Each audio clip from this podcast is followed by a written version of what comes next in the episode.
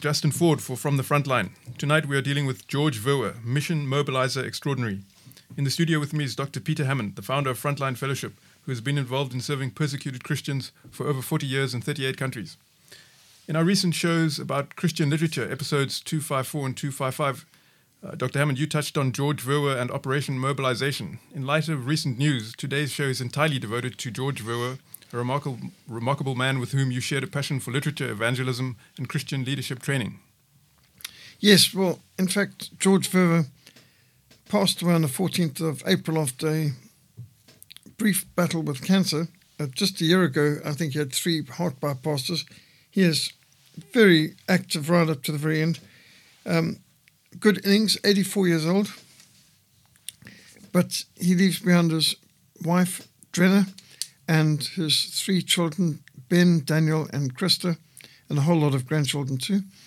Uh, but it's so important that we focus on him because George Verwer is one of the great missionaries of the 20th century. He's one of the greatest of the missionary mobilizers. In fact, it's calculated he motivated and mobilized tens of thousands of missionary volunteers to proclaim God's love around the globe. And in many ways, he's really the, the initiator, the innovator of short term missions and the short term missionary movement. So, Operation Mobilization grew to be one of the biggest missions in the world, and out of it has grown many other great missions. So, uh, he really is a massively important figure uh, the global church has really lost one of its greats, and it's so important that we learn from this man who's joined the great cloud of witnesses. And you had a personal relationship with George Verwer. Yes, uh, he's a, a, good personal friend and a good friend of our mission, and a co-worker of Bill Bathman. My wife Lenore remembers Uncle George being a regular guest around their dinner table in their home in Salzburg in Austria. Um, he had what he called his 100 Gideon men and uh, he said movers and shakers who um, who were going to change the world. And so uh, he said, Gideon had 300, I've only got 100, but he counted me one of his Gideon men, and we were privileged to be part of his special projects, uh, doing different assignments that uh, he was able to help us to fulfill. So George Verwer has been a guest here in this mission house. We've hosted him. I've been his guide and host and uh, driver sometimes, and magnificent to learn firsthand from one of the most colourful missionaries of all time. Can you tell us a bit more about what kind of man he was and how would you describe his personality and his physical appearance?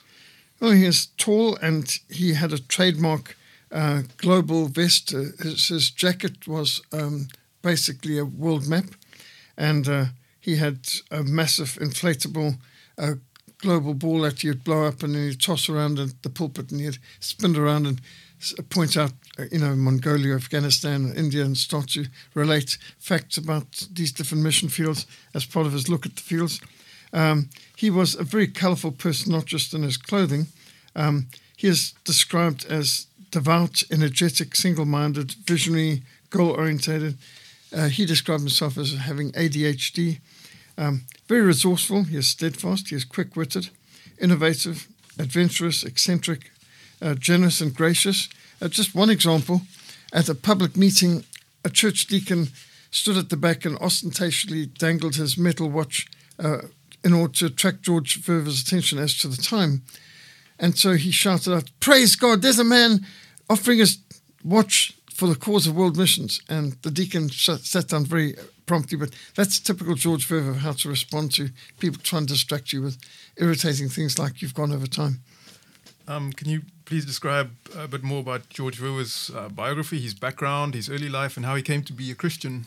Yes, he's from Dutch background. His uh, uh, parents were Netherlanders, and uh, even though he was born in America, uh, in New Jersey, he came from pretty humble beginnings. Um, he was something of an entrepreneur early on. From age 14, he started a business. Uh, he soon had 200 other youngsters working for him, selling fire extinguishers. And he had a very um, entrepreneurial way of doing it. They'd take a bit of gasoline, they'd start a fire just outside someone's um, home, and uh, then extinguish it with a fire extinguisher. And they sold hundreds of these fire extinguishers. It was a very effective um, marketing strategy. Uh, well, um, you can see some of the fingerprints of some people and institutions of the post-war era of the 20th century. Um, he grew up in New Jersey, very close to New York.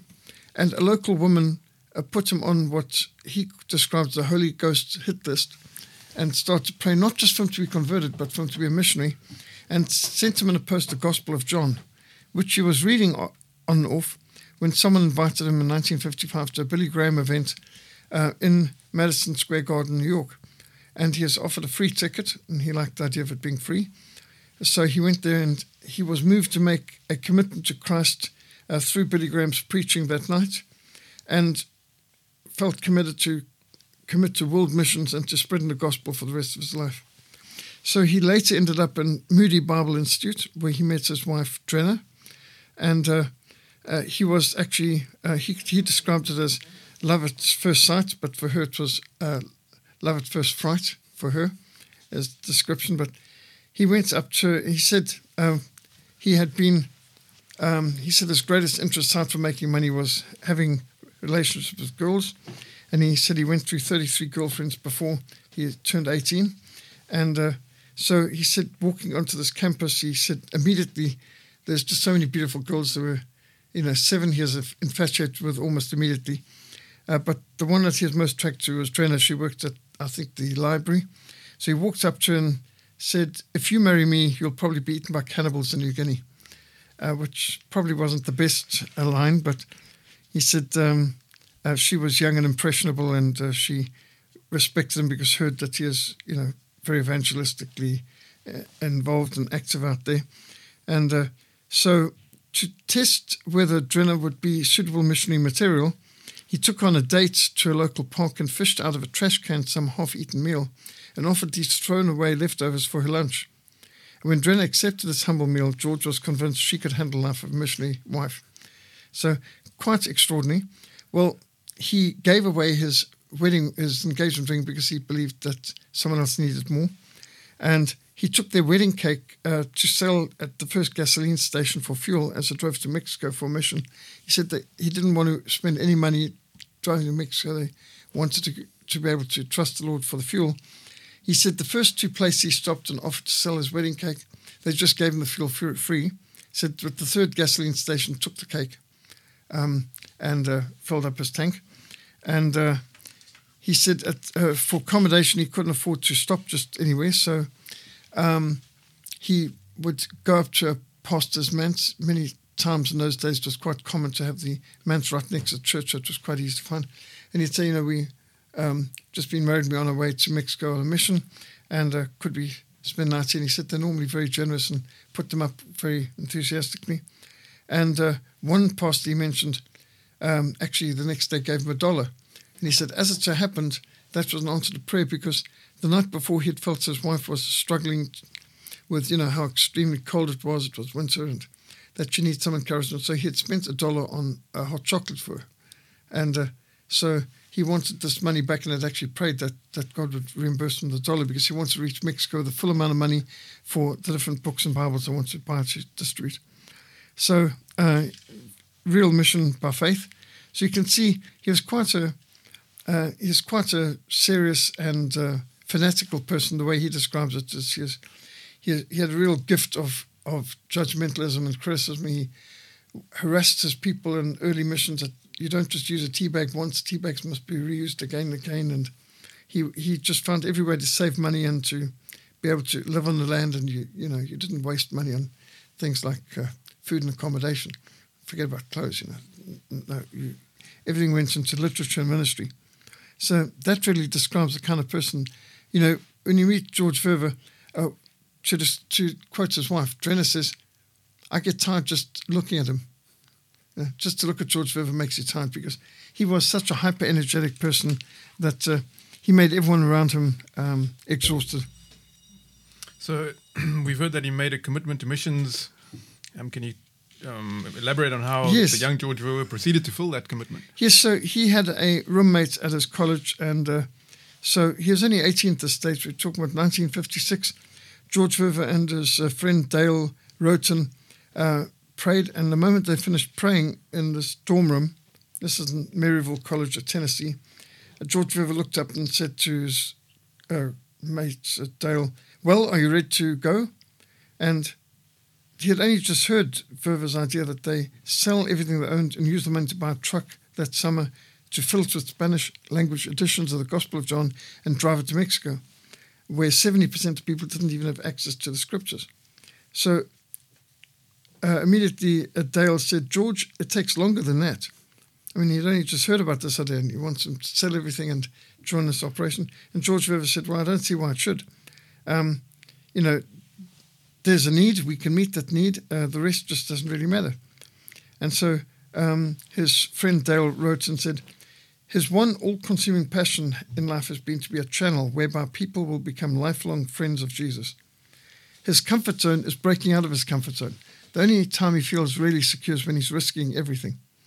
So um, that's really how he got involved. It was Mexico was the first missions, but he did open air preaching. He was a real outdoor go and um, whether it's door to door or um, in the streets, uh, he would be preaching and challenging people right from the beginning. And what was the ultimate fruit of George Verwer's um, trip to Mexico? Well, that's really out of which his mission grew. Out. Uh, at first, he called it Send the Light, um, which later on he launched a literature ministry of Operation Mobilization known as Send the Light Trust, which became the biggest literature ministry in, on earth. Uh, so his favorite hymn was Send the Light. And um, you could say it all started in 1957 when he did his first cross border mission into Mexico with Walter Borchard and Dale Rhoton. And the main goal was distributing literature and gospels. And uh, literature has always been a key part of the work. So he literally wrote the book on literature evangelism. Literature and evangelism describes all of his life's work in many ways. And so after 1960, they turned to Europe, and of course, they'd been learning Spanish for ministering in South America. So it was logical to go to Spain, which in 1960 was a closed country. It was under the um, Roman Catholic aligned um, government of, of, Franco, and they had a concordat with Rome that they wouldn't allow any Protestants into the country. And in fact, Bill Bathman described seeing a Protestant minister beaten to death in a marketplace with a Catholic priest standing over his body, bleeding body, sucking on a cigarette and not allowing anyone to help them. So it was that bad. They literally had to smuggle Bibles into Spain in the 1960s. So Bill Bathman met uh, George Verwer in Spain, and it's in Spain that uh, George Verwer started to see that the best way to be reaching these huge amounts of areas that hadn't heard the gospel was lots of short-term missionaries. And so in discussing this with Bill Bathman, Bill Bathman said, well, you don't need to go back to America for the volunteers. You can get them from Europe. There are pockets of Christians all over England and France and Germany and so on.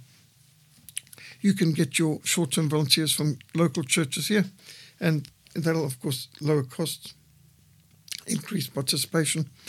So, um, George Verwer's vision really got launched in Europe after his ministry in Spain.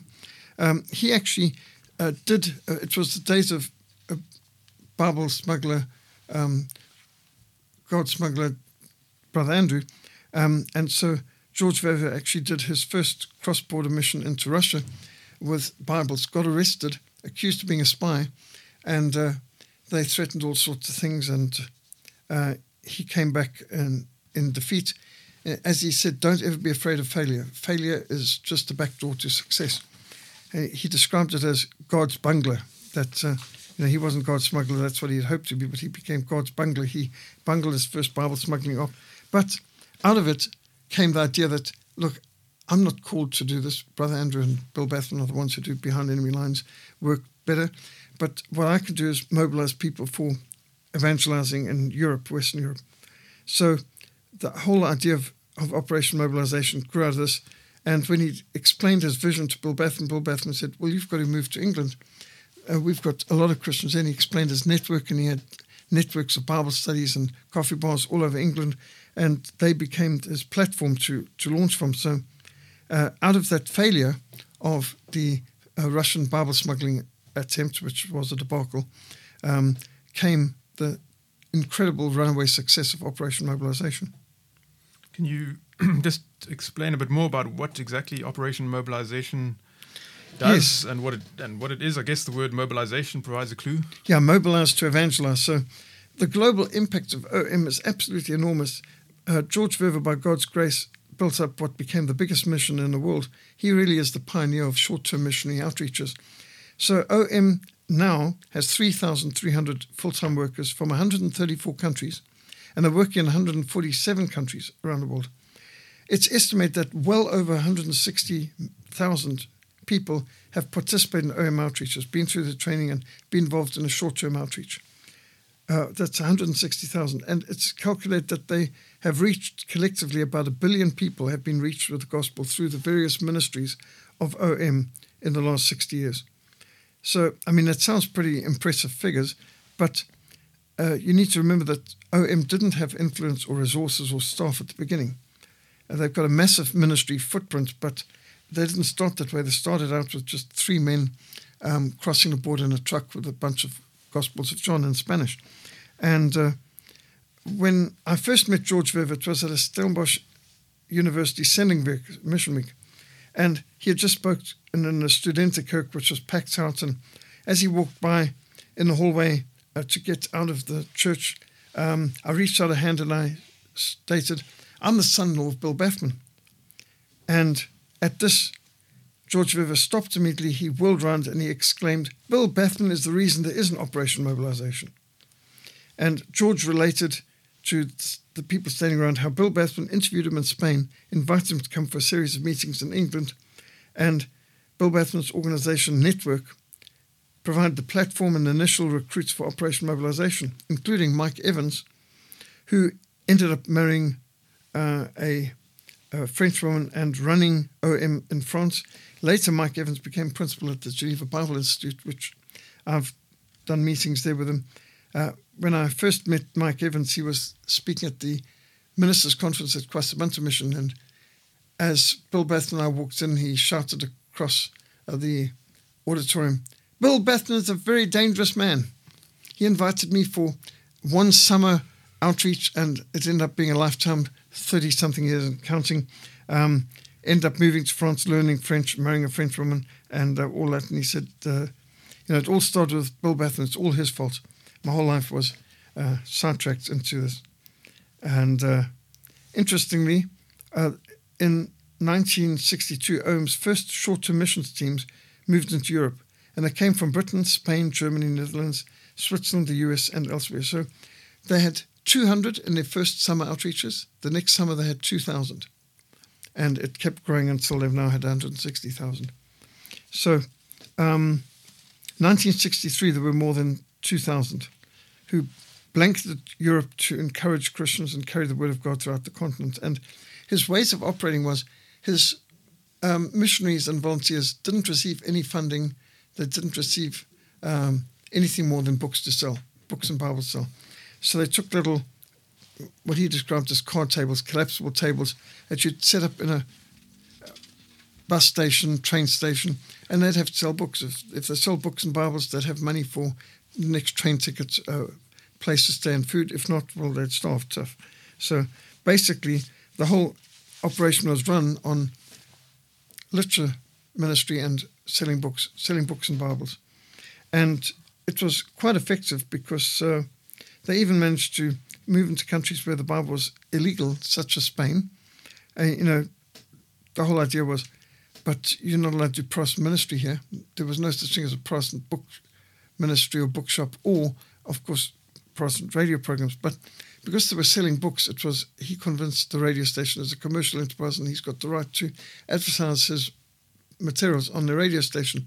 So you do promotion of the Bible, why it's the most important book to read, and so on, or different books, and give summaries of this. So they were basically using the adverts on radio to preach the gospel. So they got, uh, as they tried Mexico, they worked out in Spain and other parts in Europe where it was totally Catholic, like Italy.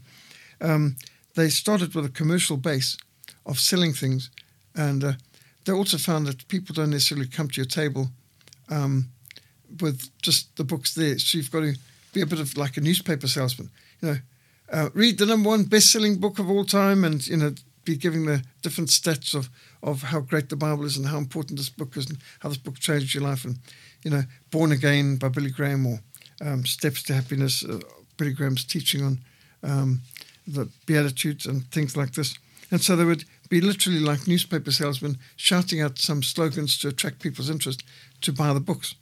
And uh, this became so phenomenally successful, and it was basically a self-funding model. It's a commercial model uh, to get the gospel out, and uh, their teams didn't require lots of money because they were selling books. As long as they sold books, uh, they were meeting people, discussing, praying with people, and the ministry was advancing. So OM um, started with Western Europe. Soon they started to go behind Iron Curtain. In fact, Bill Bathman and his pioneers organized training um, sessions in Salzburg, or actually outside Salzburg in Großgmain, where they trained these short-term teams for Bible smuggling ops behind Iron Curtain. And Bill Bathman even rigged up a machine that would blow cigarette smoke in people's face because none of them would smoke, but they would be getting cigarette smoke blown in their face. So they organized a machine that would be blowing cigarette smoke in people's faces while they're being interrogated. They'd rip them out of their beds in the middle of the night and drag them down to a cellar and big spotlights and start to interrogate them like they'd just been captured by some KGB or Securitate bunch. And uh, trying to uh, see if the people will stand and what their frame mind would be and giving them advice on how to deal with possible interrogation, how to answer questions and so on, and how to evangelize in a hostile environment. So they did work behind Iron Curtain. They also began work in the Middle East and they started to work in India as well in 1963. And India became, in fact, OM's biggest mission field. They'd done phenomenal amount of work in India. And uh, I think something incredible like they've planted over 107 schools in India and planted over 3,000 churches in India uh, just in the last year. So that's phenomenal achievements in a country that many people think, well, that's a Hindu country, but there's now millions of Christians in India. And then that wasn't enough. He started to come up with an idea of how can we reach the unreached areas, and he came up with the idea of, of mission ships that would be floating bookshops to go into harbors in the Middle East and the 1040 window into Asia and South America and sell great Christian books and educational textbooks and so on. And so they soon expand their ministry with the MV Doulos, MV standing for missionary vessel, um, MV Doulos, MV Logos 1, and then the MV Logos Hope. And uh, at the moment, there's only the Logos Hope still operational, the others have been retired. But uh, these ships have done the most amazing work. Uh, really, I'd call it God's Navy. They've been all over the world, and uh, just um, the Logos ship, for example, had more than 6.5 million people visit the ship in 408 ports of call in 108 countries. So, absolutely phenomenal ministry. About 5,000 titles on board that they sell. And of course, they have volunteers from about 40 different countries in the world on board as the staff of the ships at any one time. They raise their own support. They all have to work on a ship. They all get duties. And of course, when they get to a port, they have ministry as well, uh, in addition to their ship's duties. So uh, this has been a phenomenal ministry. Uh, they've been working behind uh, the Iron Curtain as well. Um, and uh, for example, they started a campaign um, called Love Europe, where they would recruit thousands of young people to come together. And uh, on one occasion, just in July 1989, before the fall of of the Iron Curtain. They planned for 5,000 young people from 50 countries to participate. In fact, 7,000 volunteers from 76 countries came. And this was the beginning of the Love Europe conference, which um, basically was a, a summer evangelism mobilization program. And I've been ministering in different parts of Europe and suddenly seeing an OM team singing or doing a drama in the middle of the market square, doing open air preaching in the local languages, such as in Belgium. So uh, they, they go far and wide. Um, can you elaborate a bit more on the floating um, bookshops, which seem to yes. be probably the most uh, famous? Well, branch? yes, we've had them come in Cape Town. My children have been standing at the docks waving Christian flags while the Doulos of the Logos came into port and Salvation Army Band was playing. It's quite an exciting event. So uh, OM operates um, Logos Hope, MV Logos Hope. Um, tragically, uh, the first ship they purchased, the MV Logos, ran aground and sank off Tierra del Fuego um, in, off the coast of Chile. Now it's something of a tourist attraction see the wreck that's um, still visible uh, on the rocks there. Uh, it was atrocious weather conditions, 1988. The ship couldn't be saved, but not a single crew member was lost. Nobody was even injured. Uh, but you can imagine it's a massive disaster when you lose an entire missionary ship went down. Uh, but uh, they've replaced that ship with with uh, the Logos Hope now, and it had already had six and a half million people visit the ship in 108 countries. So Logos had been well used. Uh, then they got another ship. The Antonio Lazaro became the MV Logos 2, um, which served for several years before being retired in 2008. Uh, the third ship of Logo of Operation Mobilization was the MV Doulos, Doulos meaning servant or slave, actually. And it's held the record for being the oldest ocean going ship still in service. And Dave, George liked to say that the Doulos was launched the same year that the Titanic was, but the Doulos is still afloat. The owners of the Titanic boasted that not even God could sink the Titanic. We say only God can keep the Doulos afloat.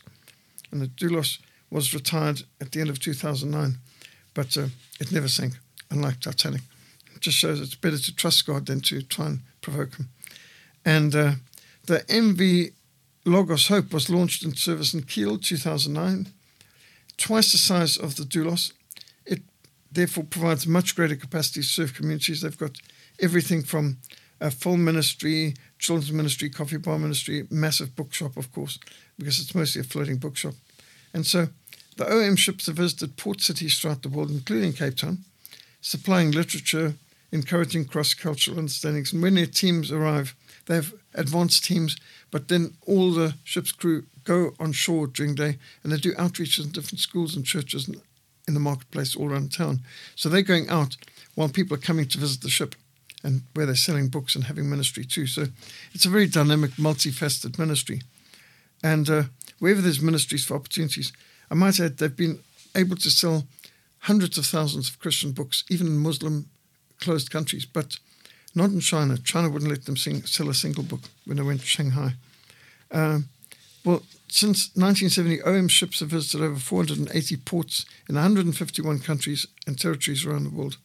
In total, 45 million visitors have come aboard these missionary ships to purchase from the 5,000 titles available on the floating bookshop. And the titles cover a wide range of subjects like science, sports, hobbies, cookery, arts, philosophy, medicine, children's books, faith and life and discipleship. And these books have been carefully chosen to be of interest to every member of the family with educational, social, and moral needs of the local community in mind. And they offer these books at a fraction of their retail value. And while in some ports they've donated many books, depending on what the financial situation is in that area. And the impact of these floating Christian bookshops has been immense. And the, the book ministry falls under the title of Send the Light, which is the name of George Verwer's favourite hymn. And also uh, the first name he thought of naming the mission. Is Europe still a mission field serviced by um, OM, or have they shifted their focus to other parts? Europe is most certainly still a, mission field. OM is working in 30 countries in Europe at the moment. It's probably one of the main areas. but I would say um, Asia is its most important mission field, with India probably being the country that's got the highest concentration of their work. Yeah, you, you mentioned um, the uh, unique way of distributing books um, also includes bookazines. Yes, one of the cheap ways of distributing books has been using bookwove paper in a magazine format to low cost of binding and so on, and lower cost of printing. And they've put entire books unabridged into bookazine format. And I read my first Send Light books like uh, Revolution of Love and Come Live Die in bookazine format now. Very cheap, inexpensive, easy to distribute. So just giving you a bit of an idea, when the cost of the average book was two rand, you could get a bookazine for 60 cents. And I mean, it would be a full book, some of these great classics like Roy Hession's Calvary Road, which was a favourite that uh, Light Trust tried to promote. And so you could you could market, distribute, and sell a lot of them. So bookazines was an innovative way of distributing to a lot of people. Yeah. Let's move on to another side of George Verwer. Um, in his in the first chapter of his well-known book, Out of the Comfort Zone, he exhorts missionaries to be gracious, or as he puts it, to be grace awakened, to have the quality of big-heartedness. Um, clearly, this was a topic that was close to his heart. Yes, now, George Verwer is one of the most brutally honest mission speakers I've ever come across. He could speak openly of his weaknesses, his failings, his sins. He described himself as a natural backslider. He uh, uh, said that he had a gift of judgmentalism and he could be a very pharisaical. And in the early years, how he ruined so many people's lives and crushed people with his harsh statements. Um, his father had been a drunk. He himself battled numerous sexual sins. He said he had accumulated 33 girlfriends before he turned 18. And he, even after being converted, would fool around with girls he had just led to the Lord. And he described one time that he found himself uh, in intense necking in the parking lot with a girl he had just counseled to the Lord. And he thought, you know, there's something wrong about this. He realized that he's probably abusing uh, the situation. And uh, then he decided that he was going to go cold turkey. But when he arrived at uh, Moody Bible College, he said, you know, he suddenly felt this huge temptation. because There's so many attractive girls there, and he had all these crushes. And anyway, he ended up proposing to Drena, um, who was willing to be eaten by cannibals in New Guinea, apparently. So um, I heard on a number of occasions at mission conferences, George confessed how he had battled with pornography, and even one time he chose to go on a retreat to a forest for an extended time of prayer for deeper life. He came across a pornographic magazine hanging over a branch he said, I wish I could say how I'd resisted the temptation and fled from it, but sadly not. And he spoke about how the flesh, the spirit is willing, but the flesh is weak. He said he had first come to Europe with an ugly American legalism, and we all need a grace awakening. And he speaks about these sort of things in his books, Messiology, saying where you get two or three Christians together, you get a mess. And it's, uh, it's amazing, but God in His grace uses messy people who often are messed up in their theology. God uses broken people, and you don't have to be perfect. In fact, there are no perfect people. The only perfect person ever was Jesus. So he encouraged us to stop being so judgmental and so harsh and condemning. God is using broken people who have failed to win a lost world. And so he's written books like Drops from a Leaking Tap and Confessions of a Toxic Perfectionist he warns against Pharisaical judgmentalism and Christian legalism, and speaking about how we can get vaccinated against the gospel. And it, it's so dangerous that we don't get the, the vaccination, the um, inoculation against real Christianity. We have just enough to make you immune to the real thing. And so, you know, a religious spirit can be very dangerous. And that when there's Christians suffering for Christ, you know, like Orthodox Christians in the Middle East, or in Eastern Europe have suffered the most persecution in history. And here we are in the West who've suffered very little, and we've got a rapture, escapism kind of ideas, and we feel ourselves so morally superior. And he said, you know, as a new Christian, he remembers going to Europe and looking at these Christians who could have some wine. You know, to him, you've got to be a complete teetotaler, which the way I feel as well.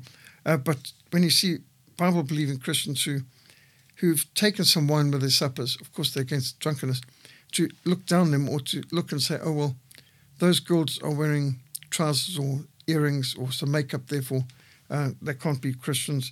And he says, but uh, how interesting you get the Christians in Eastern Europe who look at these Westerners who come and the girls are wearing trousers, not dresses, and they've got some makeup and earrings. They can't be Christians. And the Westerners are looking at the pastor in the West in the East who's got some wine on his table. You know, he can't be a Christian.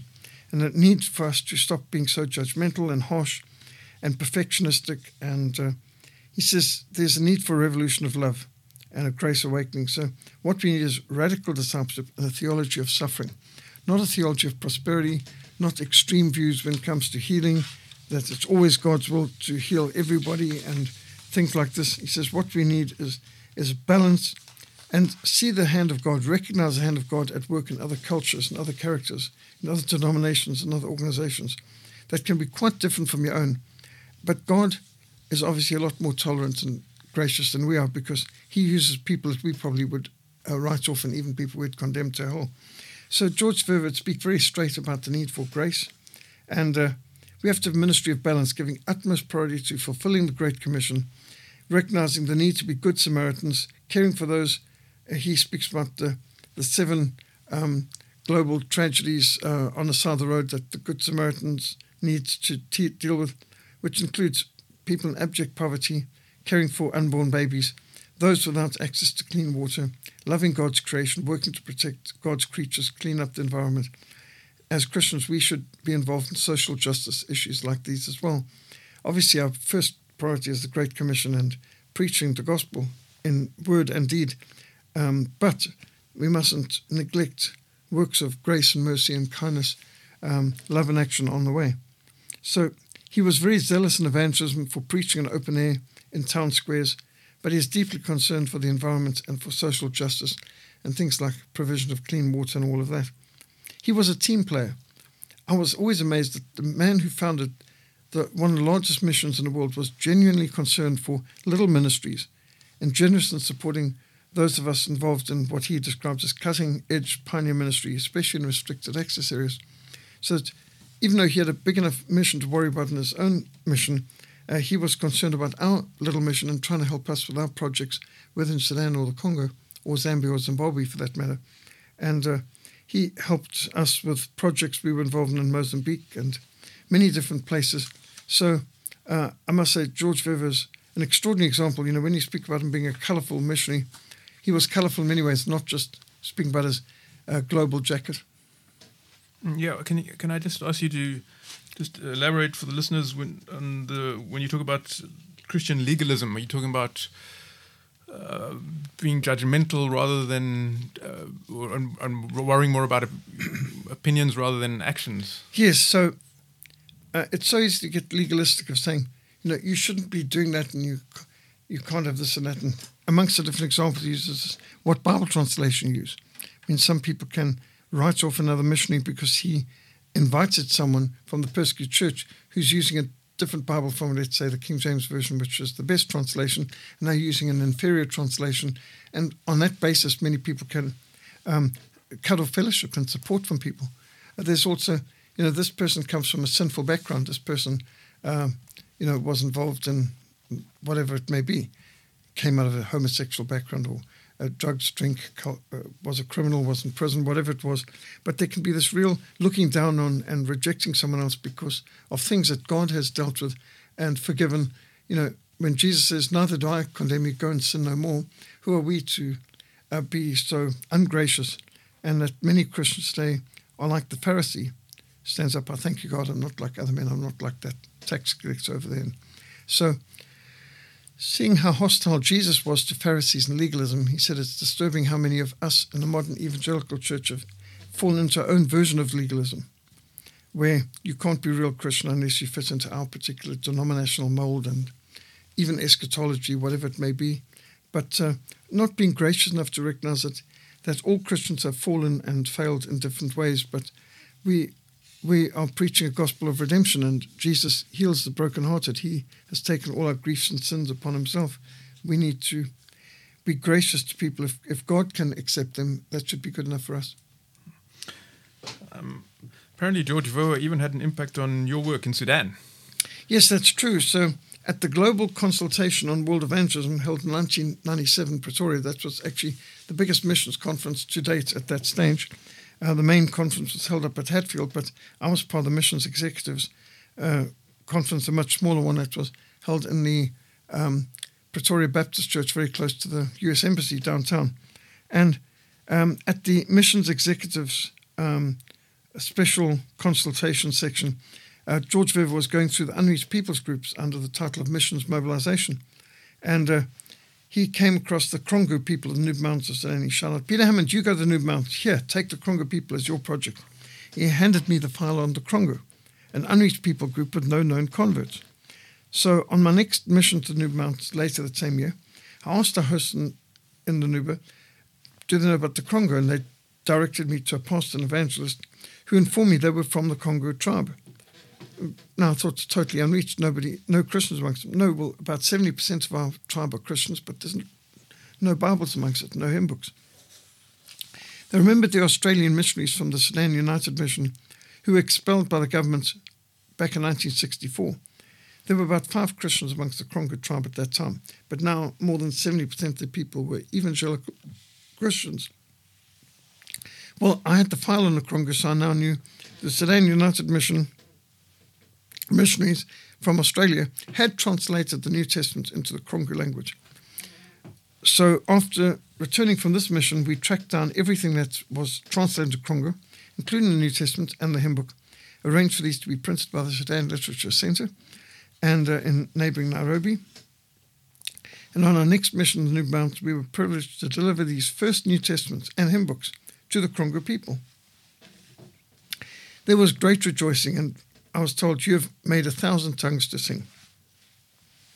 Right there at the airstrip, they started to sing other Kronga hymn books, and they, we were privileged to deliver this labor of love for missionaries from far away and long ago who were not privileged to see the fruit of the gospel seed they had so faithfully sown. You know, we reap where others have sown. Here, some Aussie SGM missionaries had done all the translation work, and here we were over 40 years later delivering those Bibles and books to the people um, who were the grandchildren, maybe, of the ones that they'd worked amongst. But, uh, you know, that's just one of those things where, you know, thanks to George Verwer, we end up giving the Kronga people their New Testaments. Hmm. What else can you tell us about George Verwer's legacy? Well, it's absolutely extraordinary. One of them is Operation World. One of our good friends and a board member of Frontline is Patrick Johnstone of Operation World. And his Operation World project was mobilizing the Dorothea Mission people for their day of prayer to pray for different countries of the world.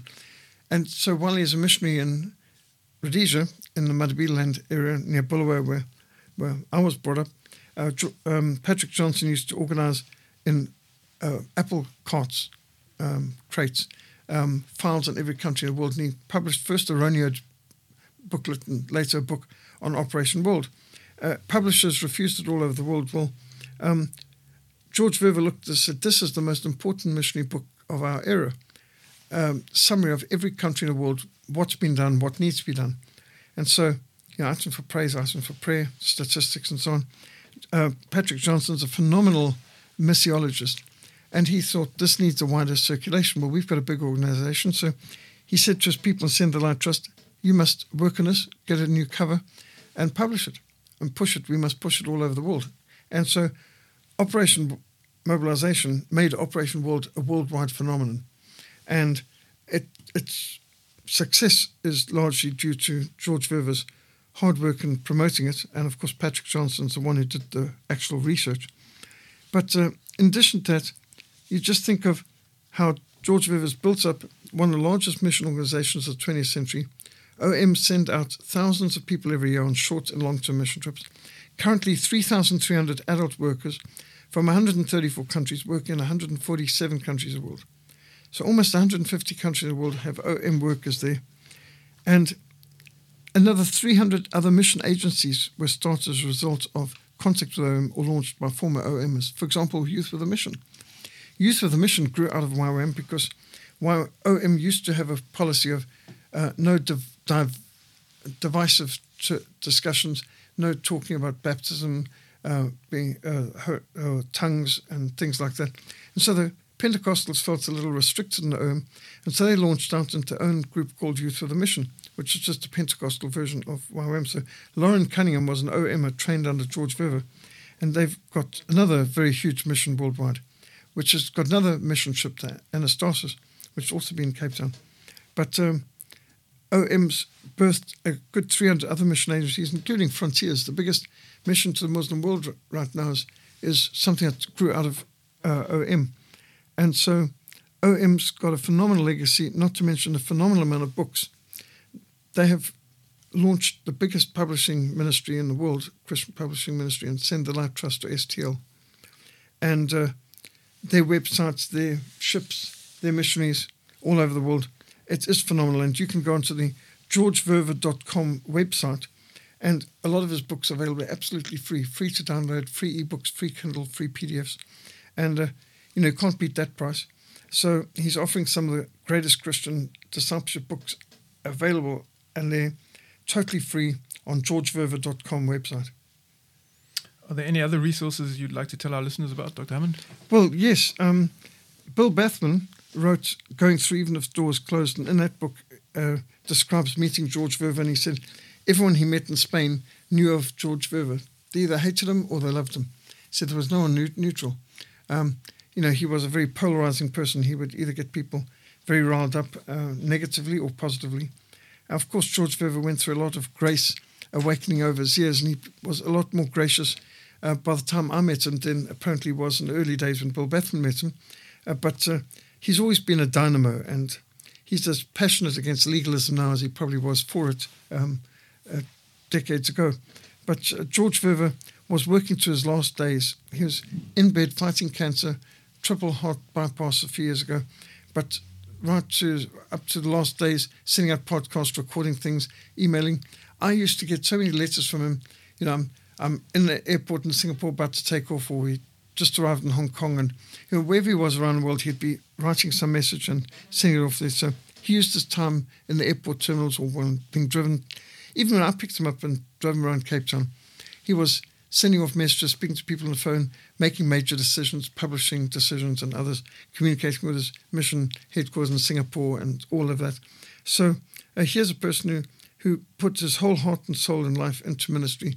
Um, and he never stopped seeing the most important thing is the fulfillment of the Great Commission. We must reach a lost world with the gospel of Christ, and we've got to do it in time. It's only good news if it reaches the people in time. It's not good news if they don't hear it. Thank you, Dr. Hammond, for this enlightening and inspiring conversation. Now, in closing, I'd like to read from 1 Corinthians chapter 15, verse 58. Therefore, my beloved brethren, be steadfast, immovable, always abounding in the work of the Lord, knowing that your labor is not in vain in the Lord. Thank you very much for joining us for From the Front Line. God bless and good night.